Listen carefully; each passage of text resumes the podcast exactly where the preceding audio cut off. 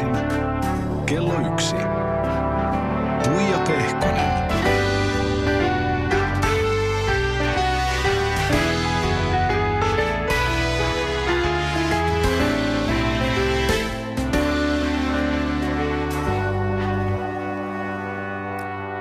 Oikein mukavaa keskiviikkopäivää. Täällä ollaan taas arvovaltaisten vieraiden kanssa. Täällä on uranuurtaja monellakin alalla. Muun muassa kestävän kehityksen ja tasa-arvon puolesta puhuja, vahva, mutta lempeä kissaihminen, rouva presidentti Tarja Halonen. Tervetuloa. Oikein hyvää tasa-arvon päivää. Tänään eduskunnalla on ylimääräinen eh, naisten ja itse asiassa myöskin enemmistön miesten niin kuin äänioikeuden ää, juhlaistunto. Tämä sopii tämä teidän vierailu ihan mainiosti siis tähän päivään. Ja tämä on suuri kunnia myöskin minulle. Täytyy sanoa, että aamulla rupesin stressaamaan niin paljon viime hetkellä, että olin jo ovesta lähdössä pihalle ja käännyin vielä takaisin vaihtamaan kaikki vaatteet ja heitin suunnilleen. Hän on erittäin tyylikkässä mustassa alhaalta ylös. Kyllä, juuri näin. Äh, ennen, ennen kuin mennään asiaan, niin, niin kysäsen vielä, että mitä rouva presidentti ajattelette sinuttelusta, kun on näin pitkä haastattelu kyseessä? Se on todennäköisesti oikea tapa senkin vuoksi, että kun tämä nykyyhteiskunta, minä mukaan luettuna, ollaan totuttu sinutteluun, niin kyllä se siihen joka tapauksessa äh, ennemmin tai myöhemmin, niin että aloitetaan heti alusta alkaen sinuttelemalla. Hyvä, kiitos tästä.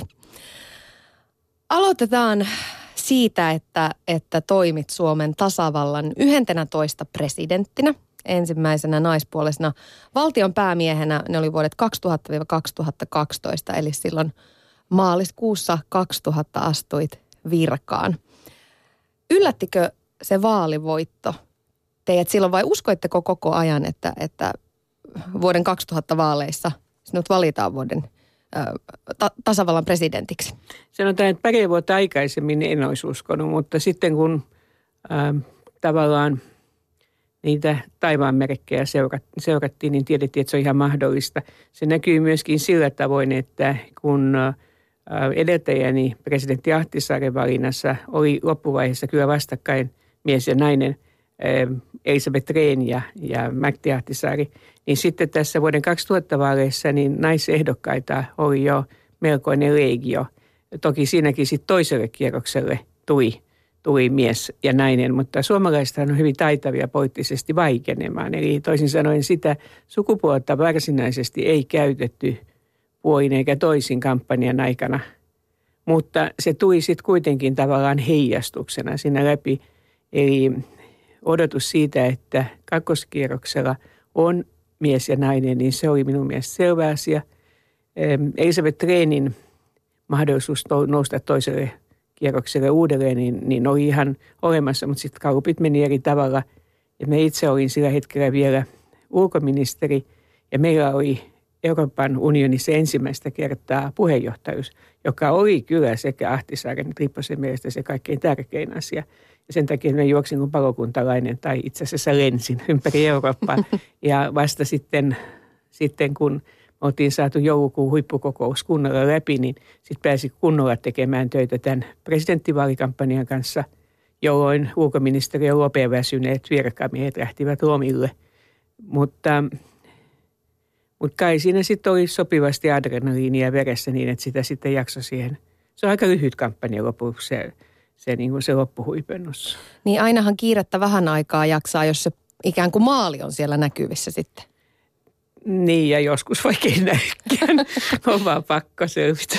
Jossain vaiheessa, se oli itse asiassa varmaan suurin piirtein kymmenen vuoden takaa tuo haastattelu, minkä luin, niin sanoitte, että, että tuo on ollut elämänne kiireisintä aikaa. Nimenomaan tämä E U:n puheenjohtajuusaika ja siitä suoraan sitten, sitten vaalihässäkkä. Kyllä joo, kyllä se on ollut, vaikka huonoahan minä olen ollut itsellenikään rauhoista aikaa aikaan saamaan, että sitten sen kahdentoista vuoden jälkeen ajattelin, että vielä Riion kokous, kestävä kehitys ja, ja sitten sen jälkeen niin vähän rauhallisempi.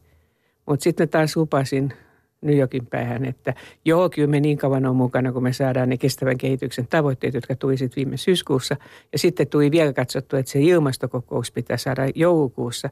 Ja nyt sitten mä huomasin oikeastaan mieheni huomautti minulle, että nyt se taas tapahtui, niin mä tammikuussa lupasin pääsihteeri Ban Ki-moonille, että joo, kyllä mä oon mukana, kun laitetaan tämä Every Woman, Every Child, eli jokainen nainen, jokainen lapsi projekti tähän kestävään kehitykseen läpi, että et se nyt on alustavasti tämä vuosi, mutta voi olla, että se sitten jatkuu siitä, että kyllä se suomalainen sana ei, vaikka se on lyhyt, mm. niin se on joskus vaikea löytää. Niin, onko siihen yhtään tullut tässä vuosien ja matkan varrella? Oppiiko sitä missään vaiheessa? Ei sitä oppi. Jos on luonteeltaan semmoinen, että innostu, joo, toi on hyvä idea, tehdään pois vaan, niin sitten sitä vasta aina, tai niin joo, on tässä muutakin. Mutta tässä on nyt se hyvä puoli, että minua pyydetään yleensä tilaisuuksiin ja asioihin, jotka tiedetään olevan läheisiä. Ja sitten mä itse voin tavallaan niin kuin valita sen, että kun lapset sanoi aikoinaan, että että no tehdyskö on nyt hyvä puhe, että sä voit valita vaan sen, mikä on mielenkiintoista. Eli mä sanon, että siinä se maailmassa on niin paljon mielenkiintoista. Mm. Niinpä, niinpä.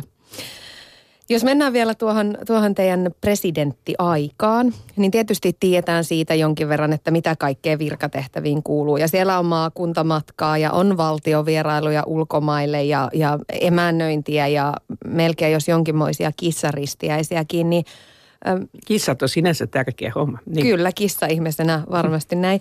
Ö, mitkä oli niitä kaikkein mieluisampia työtehtäviä ja, ja mitkä asiat taas presidenttinä olossa oli sitä pakkopullaa tai jopa vastenmielistä? No, totta kai tämä kestävä kehitys, vuosituhat tavoitteet silloin vuonna kaksituhatta. Minulla oli oikeus, koska Suomella oli silloin Y K:n yleiskokouksen puheenjohtajuus, niin minulla oli mahdollisuus Namibian presidentin kanssa niin jakaa tämä huippukokous, että me oltiin siinä erityiskokouksessa puheenjohtajina ja se oli kyllä varsinaisen upea, todella upea niin kuin muisto. Nimittäin tämä lukumagikka aiheuttaa sen, tämä lukujen mystiikka, että kun siirryttiin toiselle vuosi, kolmannelle vuosituhannelle, niin silloin tuntui, että Y K:n jäsenmaiden johtajat niin olivat tosissaan, kun ne tuli sinne kokouksia ja sanoivat, että tehdään tästä vuosituhannesta parempi kuin aikaisempi, joka oli eten, etenkin tuhatyhdeksänsataaluku, niin oli sotien täyttämä vuosisata. Ne niin kuin uskoi siihen, että näin on. Ja, ja sen takia me saatiin tavallaan tämmöisenä diplomaattisena yllätyksenä, se ei ollut mitenkään avoin eikä demokraattinen prosessi, niin me saatiin nämä vuosituhat tavoitteet monien yllätykseksi läpi. Toki myös Suomessakin sanottiin, että haahaa, että onko se niin sinisilmäinen, että tuosta jotain tuleekin käytännössä. Ja siitä tuli. Mutta se alkutunnelma oli aivan upea. Ja no sitten tuli kaikki kaksoistornien tuhoamiset ja kaikki tämä sotaterrorismia vastaan ja muuta.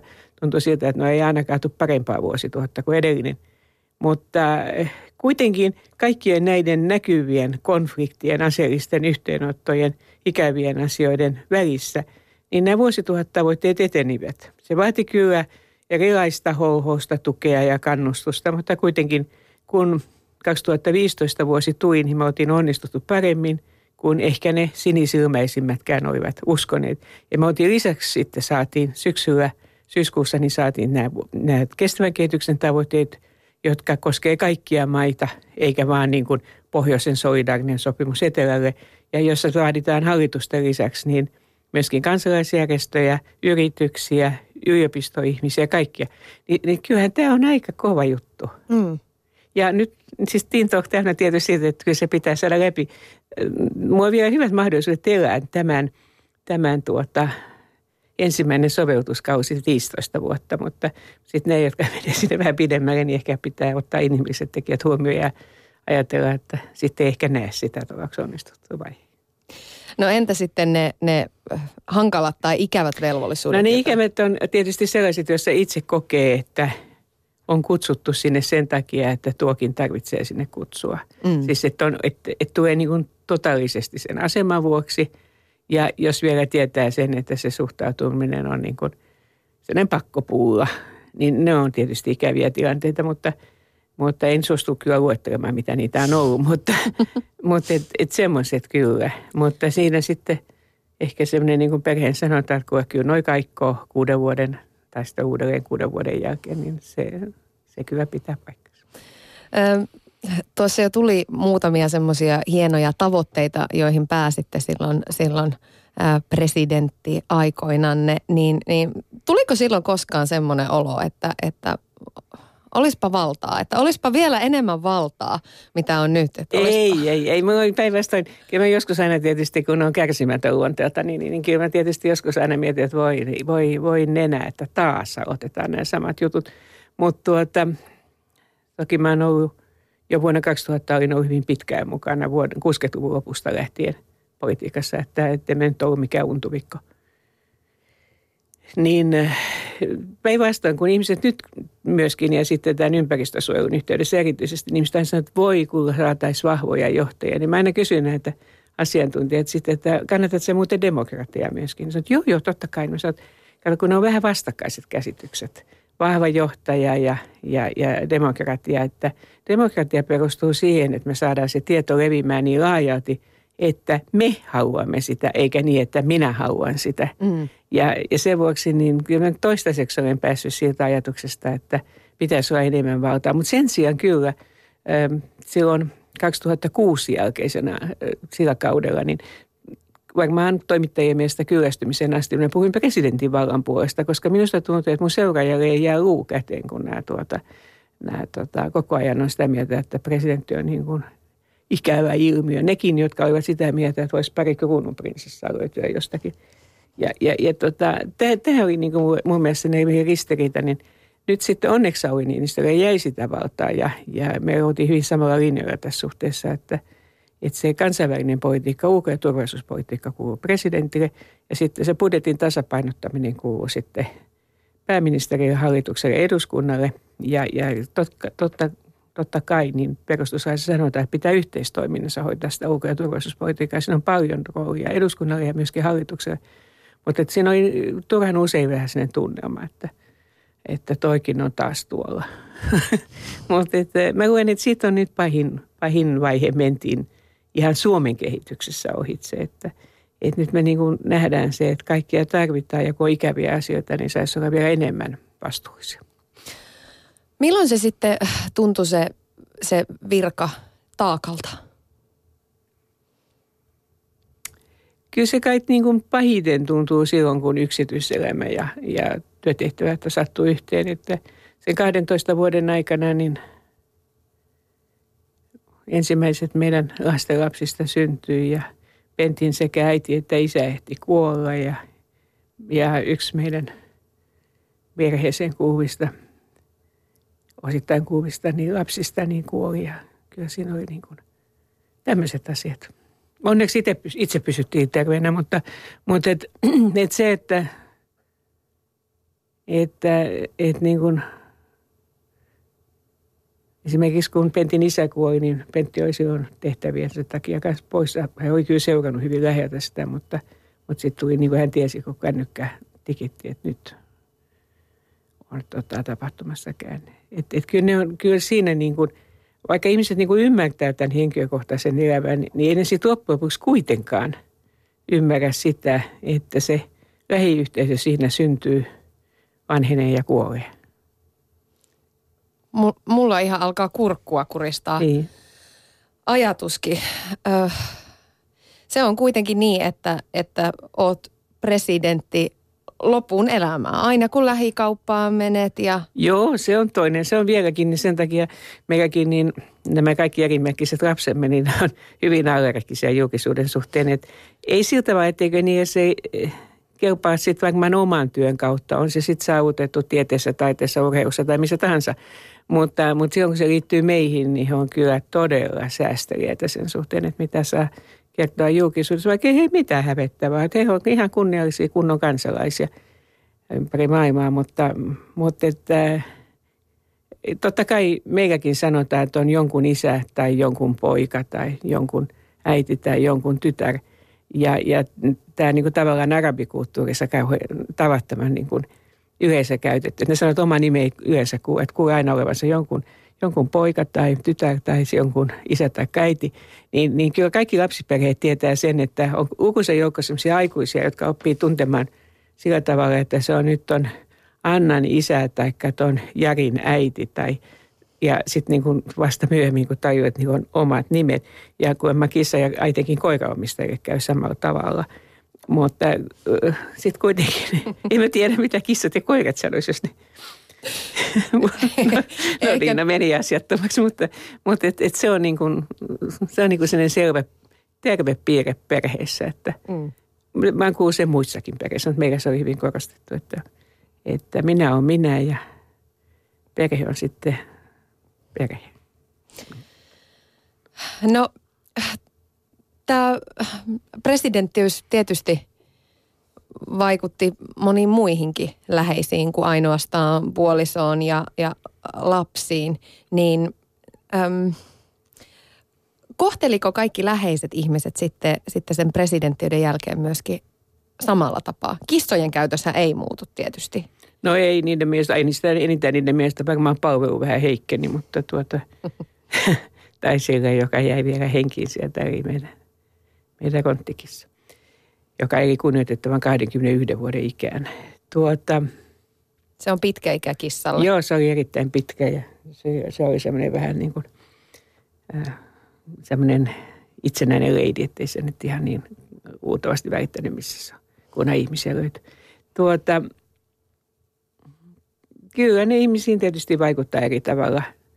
Ö, asema ja julkisuus ja muut tämmöiset. Toisin se vaikuttaa niin kuin suositaan lisäävästi ja toiset menee niin kuin enemmän sivuun ajatellessaan, että ettei he häiritse. Että molempia löytyy.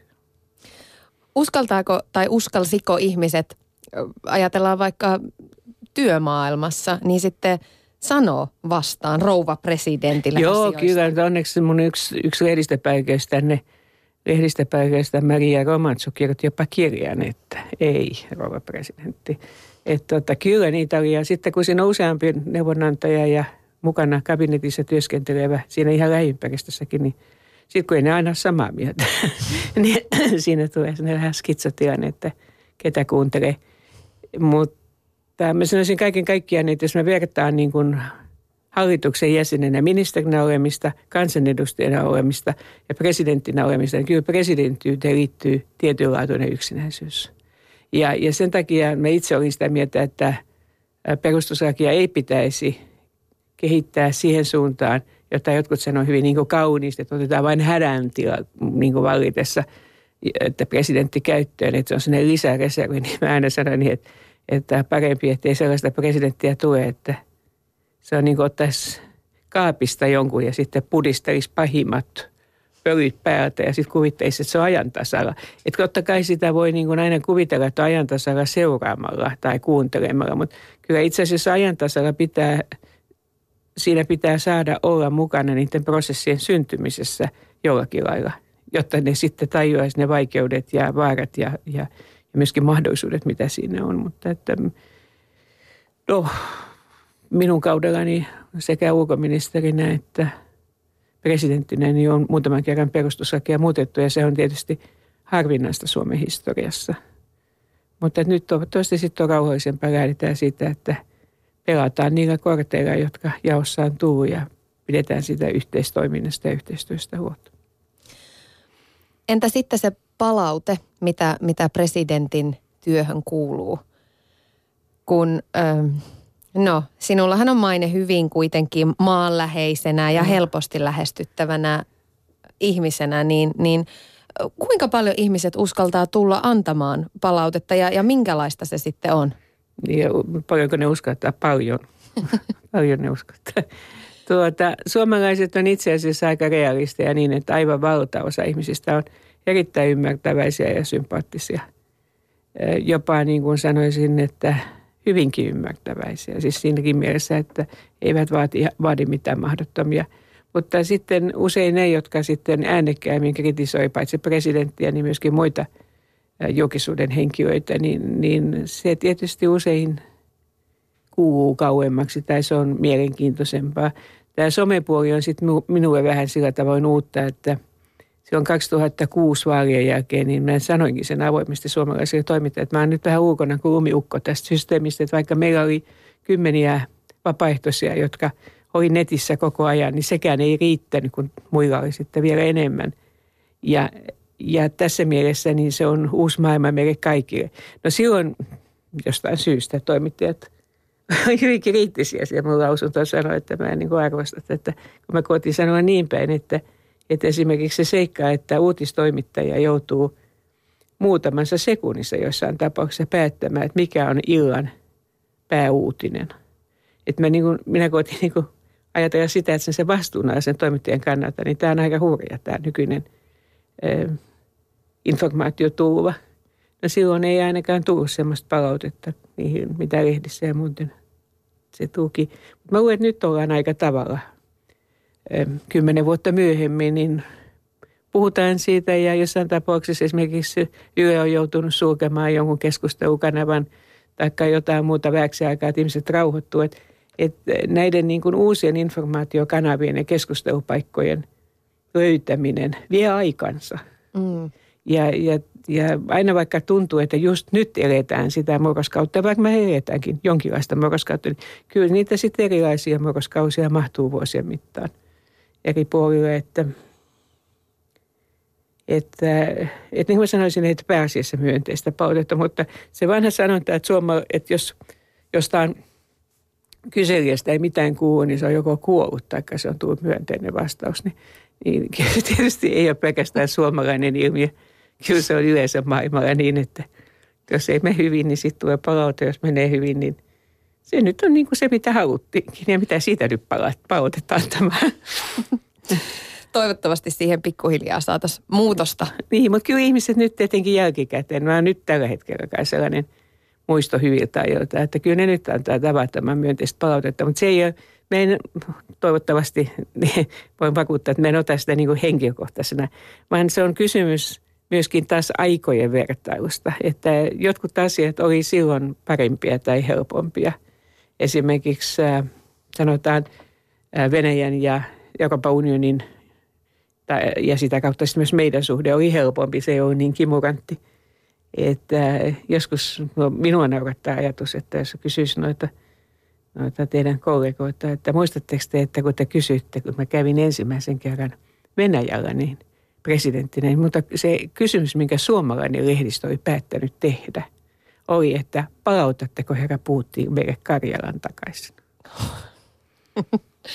Tuntuu vähän absurdilta. Joo, se, mutta siinä, siinä sitten niinku näkee sen, että, että se olisi semmoinen ensimmäisen kauden iso kysymys, että kun ei se ole se Halonen saanut sitä Karjalaa takaisin. Eli tota, ei se nyt ihan niin hyvä aika ole. Mm. Mennään, että et ei sitä olisi silloinkaan kyllä takaisin saanut. Öm, kun median kanssa olette ihan hirveästi joutunut ja mm. päässyt mm. toimimaan vuosien saatossa, niin, niin missä se menee sitten se raja? Ö, lueskelin esimerkiksi Eeva-lehen, se taisi olla viime vuoden numeroa. Siinä haastattelussa totesitte presidenttiydestä, että, että se muutti elämää aika salakavalasti, että ikään kuin pala palalta se yksityisyys pienen ja, ja tuossa haastattelussa esimerkiksi puhut parisuhteestanne ja, ja näin, niin, niin missä se menee se yksityisyyden raja, jos on presidentti? No vaatekaappeja en ole koskaan esitellyt, paitsi siis aina itsenäisyyspäivänä, mutta tuota, se on, se on muuten ihan sellainen vakavasti otettava asia, että esimerkiksi nyt kun Hillary Clinton käy tätä presidentinvaalikampanjansa, niin mä luulen, että hän koittaa olla edustavaa, mutta ei sellainen, että se kiinnittää yhtään huomiota, koska siinä ei oikein hyvää keskitietä ole olemassakaan. Aina jostain syystä niin naista on helpompi katsoa kuin kuunnella. Ja, ja vaikka miehetkin, miestenkin visuaalisuus tavallaan, se miltä ne näyttää, niin on tullut television, sähköisen viestinnän myötä, niin tullut paljon, paljon, paljon suuremmaksi kuin ennen. Ja on se hauska iltapuhteiden nauraskelu kaikissa seuroissa tai jossakin seuroissa, niin se on kuviteltu, että miten jotkut vanhat politiikot, niin kuin Paasikivi tai joku muu, niin olisi tullut toimeen tämän julkisuuden kanssa.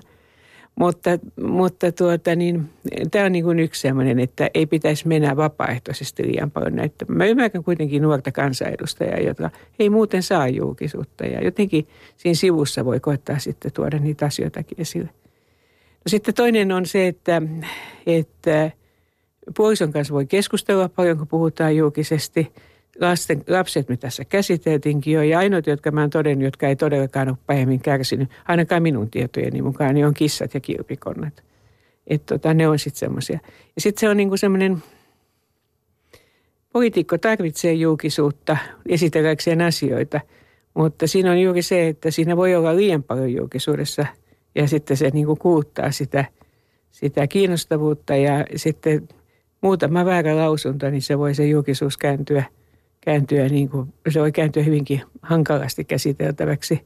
Ja sen vuoksi mun mielestä poliitikkojen yksityiselämä niin kauan, kun se kulkee rakastumisessa, naimisiin menoissa ja lasten saamisessa, niin sitä kannattaa olla aika rajallinen siinä, että, että mitä kaikkea antaa julkisuuteen ja miettiä sitä myöskin useamman vuoden niin kuin perspektiivillä, että mitkä asiat on semmoisia, joita, joita sitten nämä asianomaiset henkilöt, jotka jakaa sen julkisuuden, niin haluaisivat, että, että on kaikkien ihmisten tiedossa.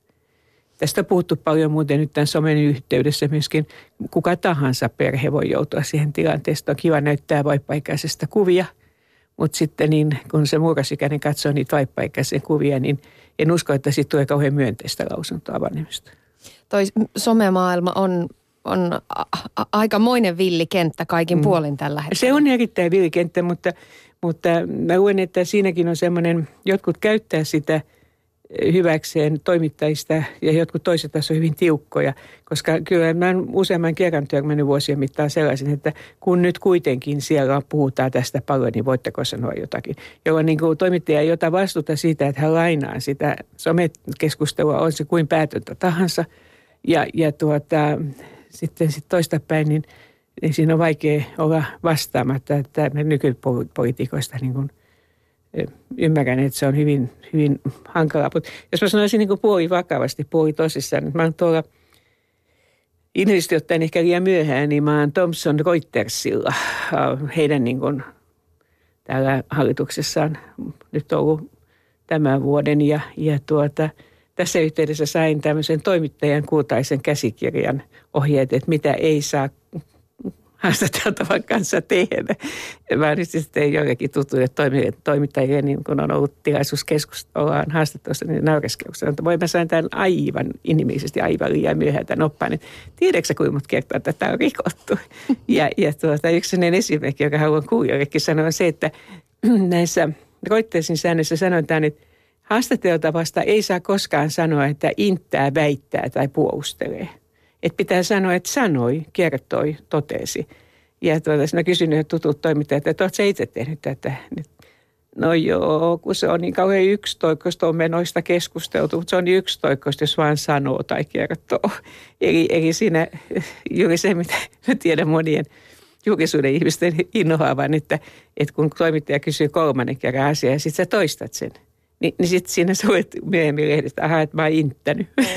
että et, et, tota, niin, niin kuin mä sanoin, mä, minä kyllä ymmärrän niin kuin kumpaakin puolta tätä nykyään, kun ei sitä takta enää olla niin kauhean tosissaan. Että, että on ne aika hankalia tilanteita. Ei, ei se ole aina tälläkään puolella helppoa. Ei, ei. Leipää ansaittava molemmin puolin. Yle Puheessa Tuija Pehkonen. Täällä on myöskin paikalla rouva presidentti Tarja Halonen ja sinun kaupat tosiaan ne tehtiin jo tuossa aiemmin. Sen takia mennään ihan tämmöisellä aika epämuodollisella linjalla. Vakavista asioista. Vakavista asioista ja tietysti sinun tarinastasi myös. A- aikamoisia käänteitä sieltä löytyy ja itse asiassa jos palataan ajassa taaksepäin, niin, niin synnyit siis jatkosodan aikana jouluaattona neljäkymmentäkolme. Ja olit vuoden ikäinen silloin, kun sota päättyi, niin minkälaista oli elämä sodan jälkeisessä Helsingissä? Mitkä seikat on jääneet parhaiten mieleen? Köyhää, mutta toiveikasta. Käydessäni näissä kouluvierailuissa, jota on aina silloin tullut tehtyä, niin usein lapset tai nuoret kysyvät sitä, että mitä se oli, kun oltiin niin köyhiä. No sanoin, että ei siinä mitään erityistä ole, että olin itse köyhästä perheestä, mutta naapurit oli köyhiä ja Helsinki oli köyhä ja Suomi oli köyhä ja koko läntinen Eurooppa ei pommitettu hajalle.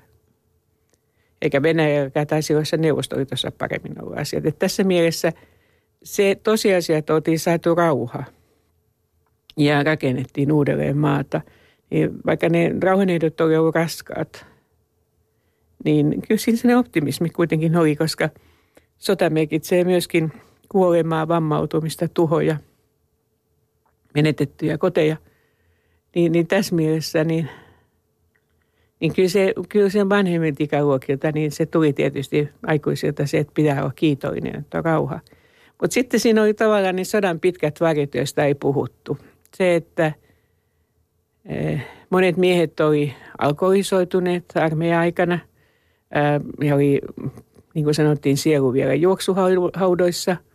Ja, ja usein perheetkin oli perustettu niiden harvojen lomien aikana, jota oli ollut. Helsingissä oli paljon sellaisia tontteja, joissa oli sellainen korkea puulaita ja sinne ei saanut mennä. Ne oli niitä, mitä oli mennyt pommituksessa ja ei ollut kaikkia ihan puhdistettuna. Me lapset tietysti mentiin aidalta ja omistakin. Että, ja joskus sattui haavereita, niin toi sitten lehdessä, että joku oli löytänyt jonkun räjähtämättömän granaatin tai pommin tai sirppaleen jotain muuta. Että et kyllä siinä oli paljon tällaista, tällaista niin kuin, sanoisiko niin kuin valot ja väret oli paljon voimakkaampia, mutta kyllä se perusasenne oli kuitenkin hyvin, hyvin tota optimistinen. Sitten oli yksi asia, mitä, mitä nykyaikana on ihmistä vaikea käsittää, oli se, että tuskin oli rauha saatu, kun tuli, tuli sitten tämä kylmän sodan kausi, joka tarkoitti sitä, että Eurooppa oli taas kahtia. Ja, ja se oli minulle ihan pitkällä siis nuoruudessa. Mä nuorena äh, silloisen poikaystäväni kanssa niin kierrettiin moottoripyörällä lännen ja idän kautta. Ja, ja muistetaan ne, muistan ne, ne tarkastukset, joita tehtiin sitten, kun tultiin, tultiin Unkarin puolelta Itävaltaan. Koska ne ihmisiä oli salakuljetettu mitä kummallisimmissa paikoissa, että mä luulen, että moottoripyörää senkin takia tutkittiin, vaikka siihen on aika vaikea piilottaa. Mutta, mutta kummallisista paikoissa niitä oli sitten kuljetettu. Että et me oltiin aika tavalla lokeroissa.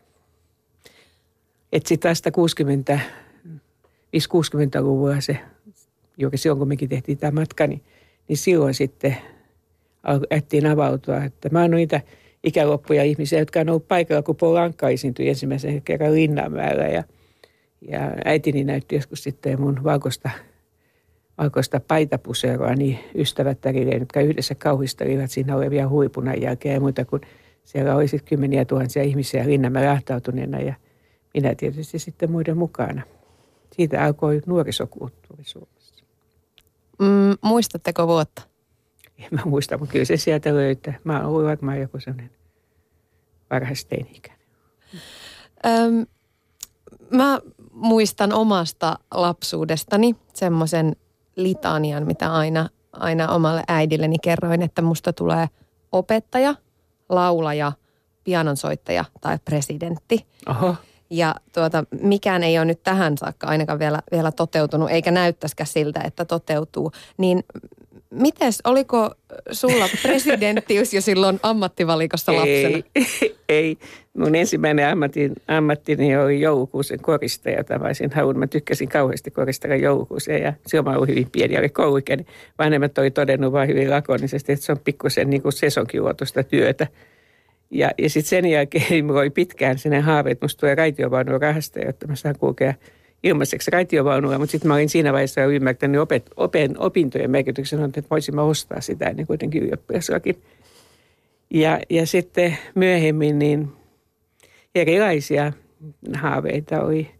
Pidin taidehistoriasta ja kuvaamataiteesta ja, ja sitten, sitten tuota... Kyllä se sitten se tavallaan se juristin puolelle hakeutuminen, niin se oli oikeastaan sitä, että ei tarvinnut vielä päättää, että miksikä oikeasti hakaisi. Niin, oli ensin taidehistoria-opintoja ja, ja, ja sitten tuli nämä oikeustieteen, ju- ja. juristiopinnot ja sitten suunta vei lopulta kuitenkin vähän muualle. No itse asiassa joo. Mä olin tota kuusikymmentäkahdeksan joulukuussa, kun mä valmistuin, niin mä olin kuusikymmentäyhdeksän. Tammikuussa aloitin Suomen ylioppilaskuntien liiton sosiaalisihteerinä. Sekin ihan ihme juttu, että miten mä sinne oikeasti pääsin. Oli kauheasti hakijoita ja sitten kuitenkin pääsin sinne. Ja, ja tuota, sitten mä olin siellä sen se vajaa pari vuotta. Ja silloin tehtiin sitä mies- ja ääni-uudistusta, joka ei onnistunut silloin, vaan vasta sitten paljon myöhemmin. Tämän Christopher Taxelin aikana, hän oli silloin muistaakseni opetusministeri, me naurettiin sitä sitten, että me saatiin yksi palsta, varmaan kymmenen senttiä Hesarin. Kun me sitä oltiin yritetty aikoinaan silloin kuusikymmentäluvun lopussa, niin se oli valtava, että isot mielenosoitukset tuolla eduskuntataloudessa ja kaikkea muuta sellaista. Mutta se ei sitten mennyt silloin vielä läpi. Ei, niin niin tämä niinku, niinku yhdisti sen sosiaalipuolen jo silloin siihen niinku mun työhön ja sitten S A K on. On mihin niin jo hämäläisen aikana. Sitten minua pyydettiin töihin, niin, sitä mä en hakenut, vaan mä pääsin sinne sitten niinku ihan pyynnöstä. Niin se oli sitten vei työoikeuteen, joka itse asiassa mun opintojen kannalta ei ole mitenkään keskeinen. Työoikeutta ei pystynyt lukemaan pääaineena. Mulla on rikosoikeus pääaineena ja mä oon niitä Inkeri Anttilan, professori Anttilan oppilaita ja olin kiinnostunut nuorten rikoksentekijän kasvatuksesta. Palataan itse asiassa vielä aavistus tuota, tuota taaksepäin, nimittäin viisikymmentäluvulla. Aha, koulu. Juu, Kallion kansakoulu ensin ja myöhemmin sitten yhteiskoulu. Ja sehän ei tuohon aikaan ollut ihan tavallista, että, että jatkettiin opintoja ja, ja tuota, ö, olit suvun ensimmäinen ylioppilas sitten aikanaan. Joo. Soitin itse asiassa ö, hyvälle ystävälle, pitkäaikaiselle ystävällesi, koulutoverille, eli ö, Skarinin Leenalle. Joo, joka on opettajana on saanut leipänsä niin. Kyllä, ja palattiin muistoissa tuonne Kallion yhteiskoulun historian tunneille. Oi ei. Yle Puhe. Meillä oli hyvä opettaja, joka yritti saada meitä ajattelemaan. Niin tuota, sitten oli taas menossa joku maailmanhistoriaa järisyttävä tilanne ja opettaja oli alustanut tämän asian meille kovasti. Ja sitten hän kysyi, että mitkähän tässä nyt sitten olisi syyt tähän tapahtumaan. Ja istumme kaikki ihan hiljaa ja Tarja minusta viistoa vasemmalle. Siirtelee jotain vihon reunaan ja katsoo taakseen ja ei kuulu mitään vastauksia mistään. Ja sitten hän nostaa kätensä ja nousee kiltisti pulpetin viereen seisomaan niin kuin silloin tehtiin. Ja selvitti juurta jaksain, mitkä ne oli ne syyt. Ja, oho, ja sitten tuota, no taas sitten selvitettiin tätä tilannetta ja sitten opettaja kysyi, mitkähän nyt on sitten seuraukset tästä kaikesta. Tämä tilanne kuin alussa. Ja taas Tarja katsoo, että tässä näin kävi ja hän sitten viittaa ja selvittää, että mitkä olivat sitten seuraukset. Ja opettaja oli hyvin tyytyväinen tähän vastaukseen tietysti, että edes yksi ymmärsi tätä, näitä tilanteita. Sitten sit hän sanoi, ihan muistan tämän, että Halonen omaa historiallista ajattelukykyä. Olen siitä asti ihmetellyt, että, että miten minä sen muistan, mutta en varmaan edes ymmärtänyt kunnolla, että mitä se semmoinen tarkoitti. Niin se sitten jäi mieleen, että mitä minun, just, minkälainen minun ystäväni on sillä hetkellä, joku kummallinen. No miten sitten, kun, kun mennään ajassa eteenpäin ja tuli tämä presidenttiys, niin, niin miten se vaikutti? Tai vaikuttiko se teidän ystävyyteen millään tapaa? Sitten siinä kohtaa, kun hänet sitten oli valittu presidentiksi, niin siinä, siinä muistan sen tunteen, kun tota, se jäi niin selvästi mieleen. Mua oikein niin kuin, tavallaan niin kuin ahdisti se, että mitä tässä, mitä tässä nyt käy. No sitten hänellä oli Tarjalla tietysti pyöritystä siinä alussa varsinkin ja sitten nämä meidän puhelinkeskustelut harvenivat ja no sitten sit hän kuitenkin niin kuin soitti. Sitten tilanne helpotti, koska sitten huomasin, että me ollaan ihan samanlaisia ystäviä kuin ennenkin. Tämä, tämä ystävyys niin tuntuu, että se vaan on kasvanut sinäkin aikana. Täytyy vielä sen verran kysyä, että jos peilaatte sitä koulutyttö Tarjaa ja tätä nyt tuntemaanne, niin mitä samaa sieltä löytyy? Ainakin sieltä onneksi löytyy vielä tämä, tämä nauru, jos, jos vaan on vähänkään aihetta, aihetta, niin me olemme elämämme aikana kyllä onneksi löytäneet niitä naurun aiheita myös, jos on vakaviakin tilanteita ollut. Niin, se nauru ja se iloisuus ja se välittämyys. Yle Puhe. Siinä kuultiin siis Tarja Halosen hyvää ystävää Skarinin Leenaa ja, ja näin sanottiin, että Halonen omaa historiallisen ajattelukyvyn. Se oli selvää jo aika varhain. No joo, mutta siinä toinen puoli, joka on mulle vielä tyypillisempää, mikä Leena tuossa sanoi ihan ystävästi.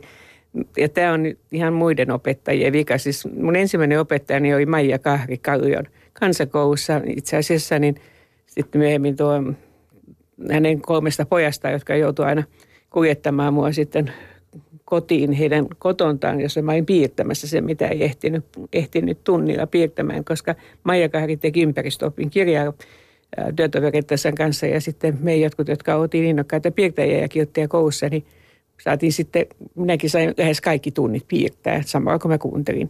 Ja se tapa jäi mulle. Että mä piirrän edelleen kokouksissa ja työmatkoilla ja, ja mä piirsin läpi koulun varmaan niin kuin kaikki, kaikki vihot täyteen niin kuin jollakin tavalla. Ja, ja, tuota, ja, ja se on niin kuin sellainen tyypillinen, että et, ja kun ihmiset voi kuvitella, että silloin kun piirtää, niin ei niin kuin kuuntele. Mutta se on itse asiassa myöskin nyt todettu psykologien kannalta, että tämmöinen käsillä tekeminen, vaikka sitten piirtäminen, niin se keskittää huomiokyvyn. Eli siinä mielessä se, että mä oon historian tunnilla vaan piirrellyt ja sitten vastannut, niin se vastaa niin kuin oikeastaan nykyaikaisen psykologian käsitystä, että mitä saa tehdä. Tuliko siitä noottia ja sanomista silloin? Ei, ei tullut. Kyllä ne opettajat antoivat. Mä oon ollut aina reaaliaineessa hyvä, jos mä sanon näin. Että kielet mulla ei ollut kovin hyvä, eikä niissä olosuhteissa pystynyt niitä paljon harjaannuttamaan. Ja, tota, ja matema- matematiikka oli aika helppoa, mutta että, joo. Myöhemmin ö, oot sanonut, että käsitys pohjoismaisesta hyvinvointivaltiosta ja yhteisvastuusta, että se on tullut tuolta lapsuudesta ja, ja kotiajoilta jo. Ja äitisi teki elämän aikana myöskin vanhustyötä ja, ja tämmöisiä asioita, jotka varmasti on vaikuttanut siihen omaan, omaan arvomaailmaan. Niin pystyykö sitä tässä vaiheessa jotenkin jälkikäteen analysoimaan, että minkälaisen kotikasvatuksen oikein sait? Joo, kyllä mä tiedän. Mä sanon hyvin perinteisen ja tiukan työväen, työväenliikkeen niin kuin tämmöisen kasvatuksen, jossa niin kuin sanaa minä ei saanut käyttää kovin usein. Että se oli me. Ja, ja, ja eikä saanut valittaa, koska niin kuin sanottu, sota ei loppu ja ajat oli menossa parempaan suuntaan. Ja sitten piti olla niin kuin työtelijäs, ei saanut tuoda itseään esille ja eikä saanut koreilla, joka sitten niin kuin oli niissä tehtävissä, joissa vaatteisiin kiinnitettiin liiankin paljon huomiota, niin oli suuri ristiriita sen välillä, mitä kotona oli opetettu olemaan vaatimaton ja huomaamaton.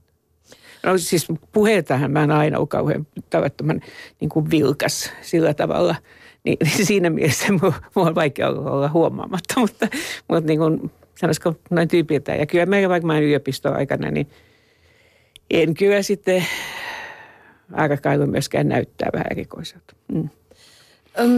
Presidentti aikoina tosiaan joudui tottumaan vähän siihen, että, että välillä se arviointi ja arvostelu meni ihan epäolennaisiin asioihin, kuten näihin vaateasioihin ja, ja tehän siitä vähän niin kuin kiivastuittekin välillä. Että. No kyllä se tietysti, kun ajattelee sitä, että silloin kun mä tein ensimmäisen valtionvierailun Ruotsiin, niin se nyt oli kyllä vain yksi naisten lehti, joka siitä kirjoitti pääkirjoituksen, että, että mulla oli liian, liian iso käsilaukku, joka nyt ei ollut edes iso nykyajattelun mukaan. Ja, ja nämä kaikki keskustelut, että voisiko niin kuin sukkahousut olla adjutantin taskussa, Ni, niin se on niin kuin Se on niin kuin ihan uskomatonta, mutta, mutta nyt siihen suhtautuu sillä tavalla huumorintajuisesti, että kun kaikki oli tehty miehiä varten, niin sitten sen, niin sen ihan arkisen protokollan kääntäminen naiselle, niin siinä oli aina välillä varmaan niin kuin herrojen niin kuin aivot solmussa, että miten se sitten tehdään. Ja, ja niin kuin tavallaan se ajatus, että eihän se nyt ole sitten tärkeintä, niin ei se instituutiokaan tue siitä, että totta kai, että onko vakuuttava ja näin. Mutta kyllä se nyt vieläkin näkyy. Nyt se näkyy taas sitten niin päin, että onko presidentin puoliso kyllä niin kuin, että et on kiva, kun hän on edustava ja kaikki tämmöistä. Ja sitten jos me katsotaan, katsotaan tuota, e, muutenkin, meillä on sellainen niin kuin vähemmistökulttuurileima koko maassa. Et kun meillä on ollut tämä rikas kaksi kertaa Suomen kokoinen Ruotsi, jossa me oltiin seitsemänsataa vuotta yhtenä reuna-alueena. Ja sitten meillä oli sata vuotta Venäjä ja sitten meillä on ollut ollut vuosikymmeniä suuren Neuvostoliitto, niin, niin meillä on vähän sellainen tunne koko ajan, että me ollaan pieniä ja köyhiä ja meitä pitää ymmärtää ja meidän pitää kauheasti tsempata. Ja sitten me niin kuin unohdetaan se, että, että globaalissa tilastoissa, niin vaikka meillä on pieni väkimäärä, niin me kyllä ollaan varmasti saatu osuutemme tämän maailman resursseista. Me kulutetaan kolme ja puoli kertaa niin paljon kuin meidän pitäisi väkiluvuun mukaan kuluttaa. Että et meillä ei olla, toki meillä on köyhiä ja, ja esimerkiksi kestävän kehityksen tavoitteisiin pitäisi kuulua se, että me puolitetaan meidän köyhimmän, köyhimpien niin kuin ihmisten määrä, niin että me koko ajan kehitettäisiin tätä tasa-arvoisempaa yhteiskuntaa ja saa nyt nähdä, miten siinä käy.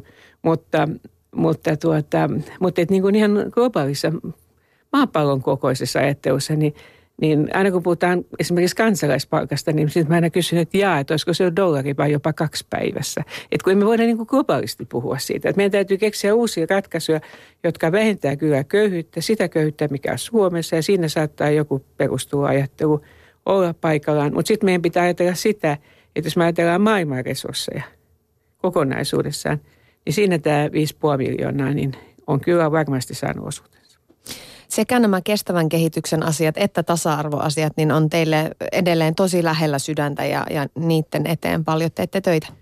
Joo, kyllä. Et, ja se tulee varmaan osittain, osittain siitä, osittain se tulee kodin perintönä siitä, että, että miten pitää suhtautua asioihin, mutta sitten osittain kiitos suomalaisen koulujärjestelmän, kansalaisjärjestöjen toiminnan ja kaikin tällaisen, niin kyllä suomalaisia yleisesti ottaen on minusta sosiaalinen mielenlaatu. Vaikka nyt ei aina olla niin innokkaita kun luopumaan omista eduista, mutta kyllä sellainen ajattelu, että meidän pitää olla ilmainen koulutus ja, ja mieluiten maksuton terveydenhuolto ja, ja kaikki tämmöiset.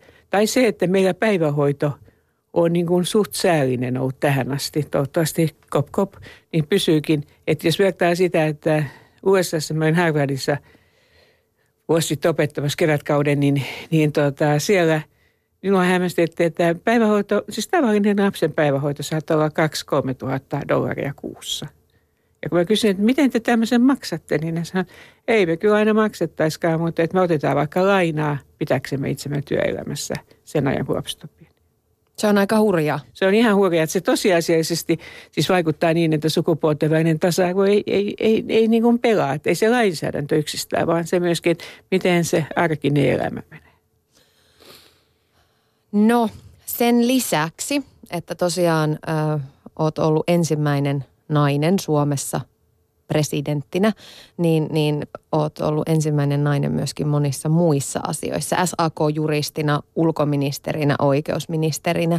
Oikeusministerinä, poliittisena oikeusministerinä. Se varsinainen ensimmäinen oikeusministeri oli tämä kunnioittamani ja rakastamani professori Inkeri Anttila. No niin, tässä tarkennus. B P K:ssa, oli, oli Aura B P K. Niin. Öm, mistä se tulee se rohkeus, että, että kaikkiin näihin virkoihin ja haasteisiin on uskaltanut lähteä? Kai jossain vaiheessa on edes vähän huimannut tai pelottanut. Ei sitä sillä tavalla ajattele. Sitä ajattelee vaan niin, että kun homma tulee, niin sitten se hoidetaan.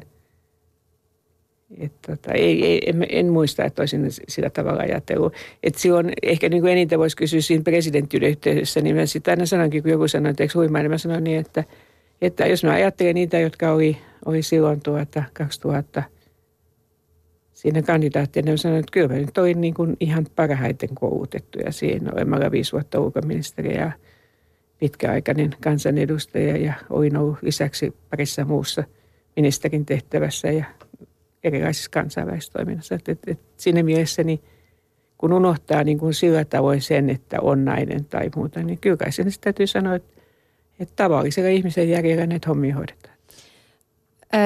Voisi myös sanoa, että olet aika rohkea. Joo, kyllä kai, joo. Sen, sen kyllä oppii kotona Kalliossa. Että joskus vaan pitää olla nopea juoksee, mutta että, että se tuli myös kotonta se, että, että ei saa niin kuin nöyristellä. Että se on huono homma, jos, jos niinku herroja pelkkää. Ja. En tiedä, mitä äiti olisi jos olisi elänyt, kun se näki, että tytärki oli siellä. Siinä tuli tunnuksetkin samaan aikaan päälle. Hyvä. Et, et, et tiedä, mitä äiti olisi sanonut, jos olisi kuullut. Joo, en mä usko. Hän olisi ollut, silloin hän oli eri vielä, kun tota, mä olin ensimmäisen kerran ministerinä, ja se oli, tämmönen, se oli tämmöinen niin kuin...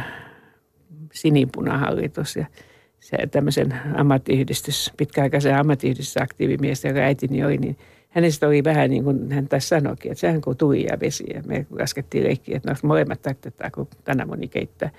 Mutta tuota, mutta hän oli silloin sitä mieltä, että tuommoinen ei voi kestää kauan, tämä niin kuin keskiviivan ylimeno. Äitini ehti kuolla ennen kuin se hallitus kaatui. Mennään tässä vaiheessa vielä yhteen puhelinkeskusteluun, jonka kävin tässä ennen tätä haastattelua. Nimittäin soittelin myöskin toiselle ystävälle, mielenterveysseuran entiselle toiminnanjohtajalle Pirkko Lahdelle. Sieltä ja tulee No niin, analyysi, niin. Sieltä tuli analyysiä. Kyselin sitä, että, että kun tietysti presidentistä me julkisuudessa nähdään aina se tiukempi ja formaalimpi puoli, niin, niin että miten Pirkko teitä oikein ystävänä kuvailisi? Tarja on mielestäni hyvin valloittava ja hyvin riemukas monissa tilanteissa. Hän on hyvin nopeaälyinen ja siinä mielessä hirveän haastava, jos aikoo jollakin tavalla pysyä keskustelussa mukana. Tässähän rupeaa jännittämään suorastaan kesken lähetyksen tämmöiset kuvailut. No joo, ehkä olen varovainen. Kuinka kovasti muuten olette törmännyt siihen, että ihmisiä jännittää presidentti Halosen kohtaaminen? Se varmasti sekä jännittää, että sitten se on eräällä tavalla aika, aika hieno kokemus. Mä oon joitakin semmoisia tilanteita jakanut, jossa näkee, kun presidentti Halonen ohittaa, niin ihmisen kuhina alkaa kuulua siellä. Ja ehkä riemostuttava on joku semmoinen jossakin hiihtoretkellä, jossa joku tuli sisälle ja kailotti kovaan ääneen, että pääsin presidentti Halosen jälkeen vessaan. Joka musta nyt oli aikamoinen niin kuin noteeraus. Aikamoinen noteeraus, kyllä. Mitenkä nyt sitten teillä, kun olette kuitenkin ystäviä keskenänne, niin muuttuko se arki millään tavalla sen, sen presidentiksi tulon jälkeen? Voiko sitä ihan samaan malliin tiukasti keskustella ja väitellä ja muuta? Kyllä yksityisesti voi. Tarja on hyvin välitön yksityiselämässään myös julkisuudessa, mutta tietysti mäkin olen yhteiskunnan niin kuin normien ja roolien vanki sillä tavalla, että presidentti on instituutti ja kun julkisesti tavataan, niin instituutiota kuitenkin kunnioitetaan. Lähdetään siitä, että se on arvokas henkilö, mutta yksityiselämässä tietysti voi sitten kokea minusta. Hän on erittäin tasa-arvoinen ihminen. Entä elämä sitten tuon presidenttiajan jälkeen? Miten se on teidän näkökulmasta presidentti Halosella muuttunut? Ehkä sitä olisi toivonut, että hänellä on vähän enemmän aikaa, mutta jotenkin tulee, tuntuu siltä, että hän on menossa tai tulossa tai osallistumassa siihen tai tähän. Meillä sattuu olemaan mökit samalla suunnalla, niin joskus sattuu niin, että hän ehtii siellä poiketessaan soittaa tai voin, mä voin kävästä tai hän voi kävästä, niin jotakin tämmöistä pientä mahdollisuutta tavata, mutta aika vähän käytännössä. Yle Puhe. Siinä kuultiin siis Mielenterveysseuran entistä toiminnanjohtajaa ja Tarja Halosen hyvää ystävää Pirkko Lahtia. Ja aikamoinen tarina tuli hiihtoretkiltä vuosien takaa.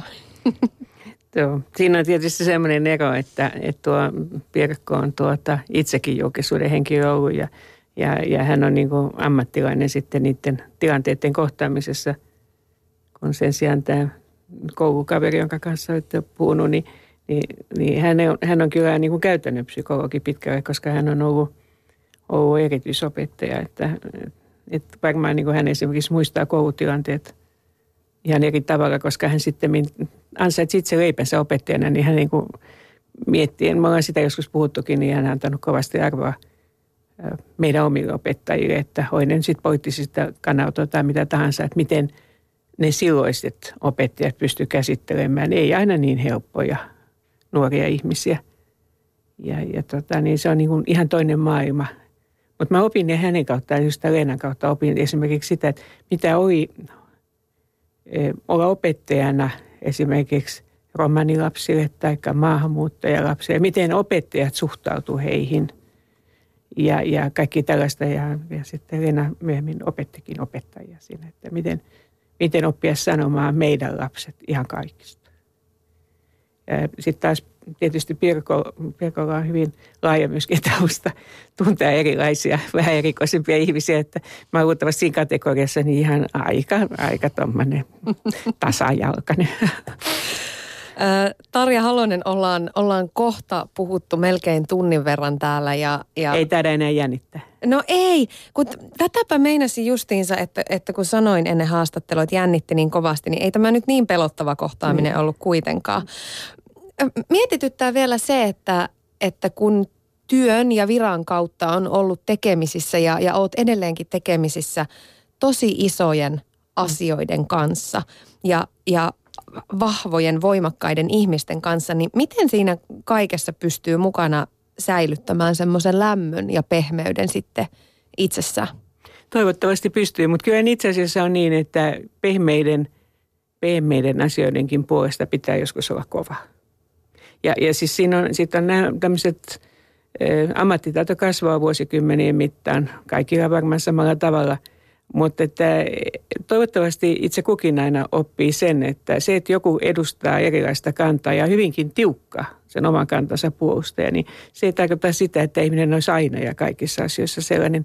Mä luen, että Suomen eduskunta on siitä mielenkiintoinen paikka, että ihmiset ystävystyy, jopa menevät naimisiin yli puolueen rajojen ja, ja sillä tavalla ovat pystyneet erottamaan toisistaan sen, että milloin puhutaan asian puolesta ja milloin sitten ollaan ihmisenä. Mutta totta kai molempiin auttaa se, että jos ihmiset on laaja-alaisia, että heillä on paitsi tarvittavia yksityiskohtia tiedossa, niin myöskin sitten vähän laajempi kuva elämästä ja maailmasta.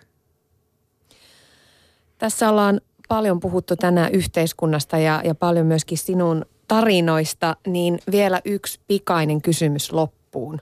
Kun paljon vaikutatte ja, ja puhutte yhteiskunnallisista asioista, mutta entä henkilökohtaisen elämän puolella? Mitkä asiat tällä hetkellä on niitä, mitkä tekee kaikista eniten onnelliseksi? Kyllä se on ihan se lähiympäristö ja sitten sen... Mä sanoisin, että onnelliset. Mun on vaikea vastata siihen, mutta ehkä mä sanoisin niin, että se, mikä tekee vähän haikeaksi, niin on muistaa iän mukana yhä useammin sen, että elämä on, elämä on kuukas rajallinen, rajallinen asia. Ja on asioita, joita kannattaa tehdä ajoissa. Eli että se on ihan oikein se sitku ja mutku, että jättäkää se sitku pois ja tehkää se nyt.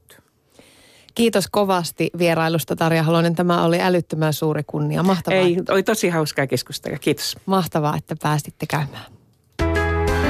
Yle Puheessa Tuija Pehkonen.